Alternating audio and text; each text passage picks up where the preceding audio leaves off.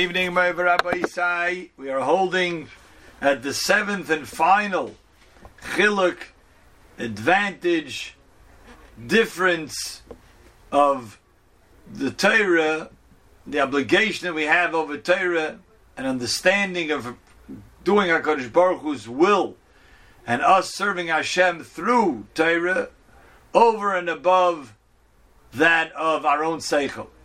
The seventh one is, says the Chovos HaLevavos, why it's so necessary to have the Torah as well.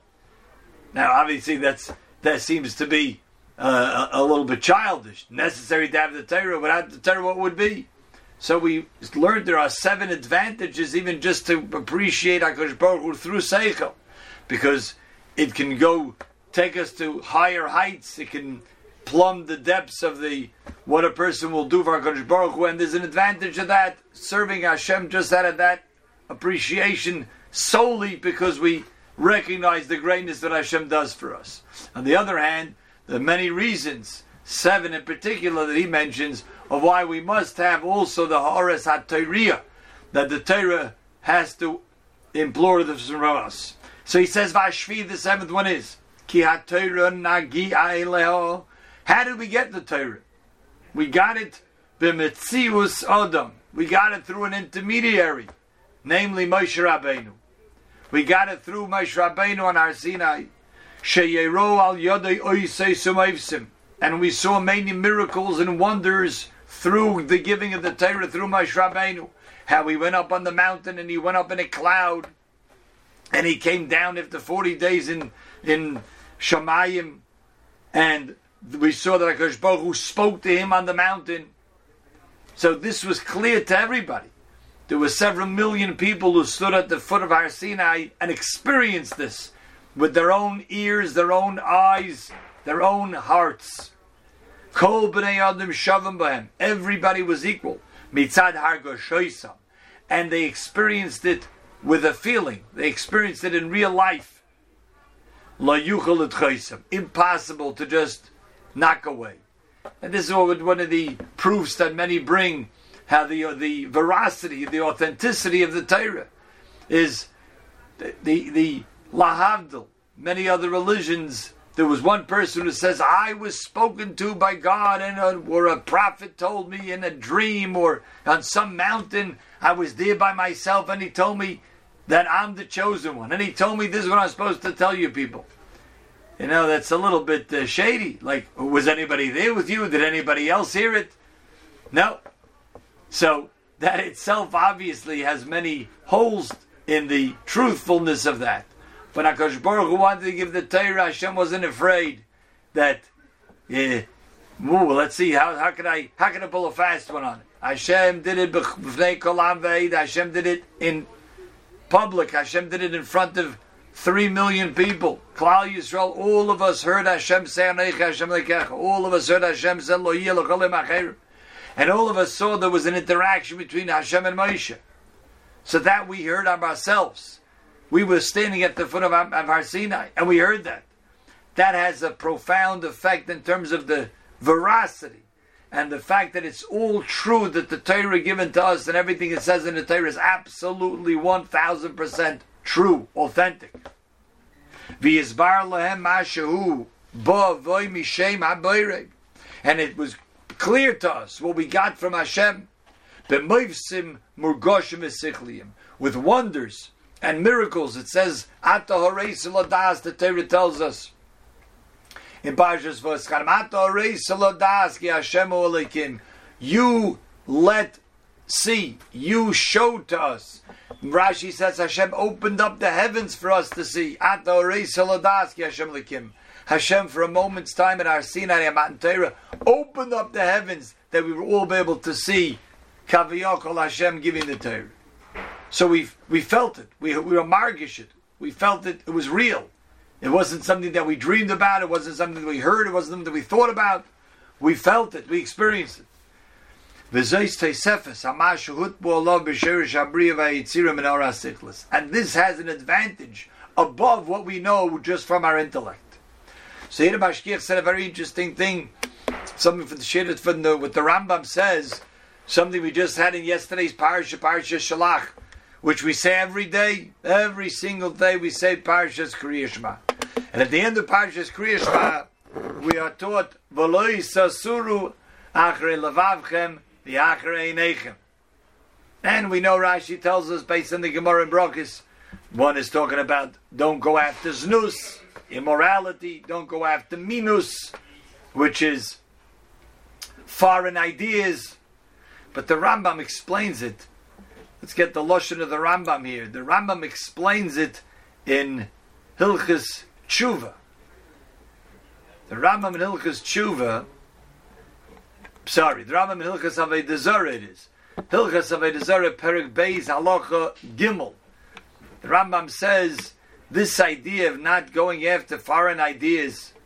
He says because if a person just uses his intellect, sometimes he'll say maybe there are other religions, maybe are there are other ideas that have some truth to them.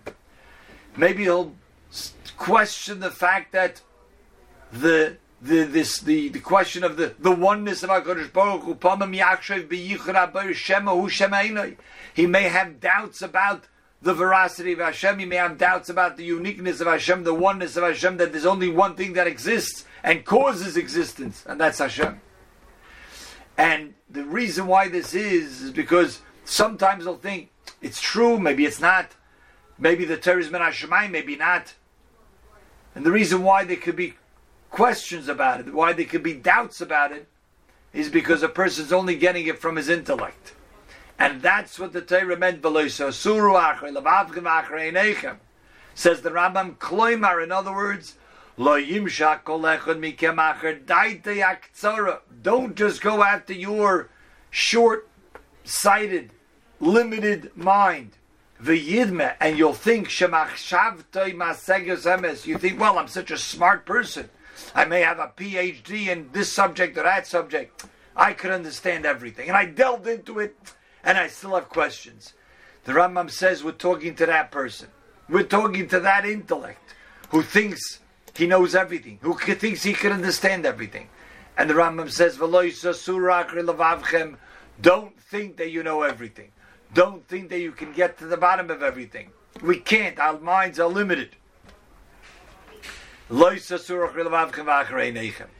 So therefore the Rambam says, this is telling us this is part of minus. This is part of even an, an idea and a thought of heresy by thinking maybe this is not totally emes. Based on that is exactly what Chovos is saying over here. If Hashem would just leave it up to our intellect, we would try as much as we can, but reach a certain limitation. But when we experienced it straight on, head on, emotionally, the Hargosha, emotionally, we saw with our own eyes, we heard Hashem speak, we saw Moshe go up on the mountain, we saw Hashem open the heavens, we experienced the giving of the Torah by ourselves. That has a much greater impact and an everlasting impact than the Seichel itself. And this is why we say about the Torah, one of the Ani Maamins that we say, it's really also uh, based.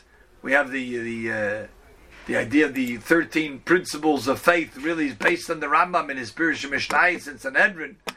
We have it in the Siddur, the thirteen Ani Maamins, and one of them is the what the Ani Maamin Bemuna Shalema Shekol Torah. That the entire Torah Mitzuya the entire Torah that we have today is he hanesuna l'Moshe Rabbeinu That was the Torah that is given to Moshe Rabbeinu. That again we saw, we heard, we experienced. There's no other Torah And we believe there's never changed. We believe Hashem gave it once and He wasn't planning on giving another one. Never changes. There's not one letter that changes in the Torah. Otherwise, it's pasul. This is the Torah, this is the Yom Muchlefes, it was never exchanged, it was never changed, it was never added to, never subtracted to. This is Torah Hashem Tamima. It's the Torah that's complete, that's perfect, and it was as, it's as perfect as one it was given. Of course, throughout the days, throughout the generations, we have to have our Chachamim delve into it and understand it. Every iota, every word can be understood and analyzed and explained but it's the same Torah that was given. We're just trying to uncover what Moshe Rabbeinu was taught by Hashem himself on Har Sinai. So this, the uh, giving of the Torah that was experiential, has a much greater effect, an everlasting impact, and a much greater effect on all of us that we serve Hashem because we know the Torah was given and it's true. That is much greater. That's his than the using the seichel itself. And this is the the final difference, says the Chovos of HaLevavos, between the seichel and the Torah, meaning that the Torah is so necessary because of this greater impact. So this completes the seven. We still have a few, just a few short paragraphs. Once we know the seven of why the the seichel is superior and the seven why the Torah is superior. So now he sort of sums it up and explains that the more that a person has, the more that he understands, the more his obligation is to serve Hashem. And one of the points that he's going to make is the fact that we have the Torah. That itself, that Hashem gave us this experience of receiving the Torah, of doing so in public, in doing so in a in a uh, open fashion. That itself, that we got the Torah, that itself is what makes us unique as Klal Yisrael. What makes us unique above and beyond the rest of the nations of the world, that we're obligated even more so to serve Hashem. So we'll hold it at this point to the seventh. Hashem next time we'll continue along with this idea. A gute Nacht.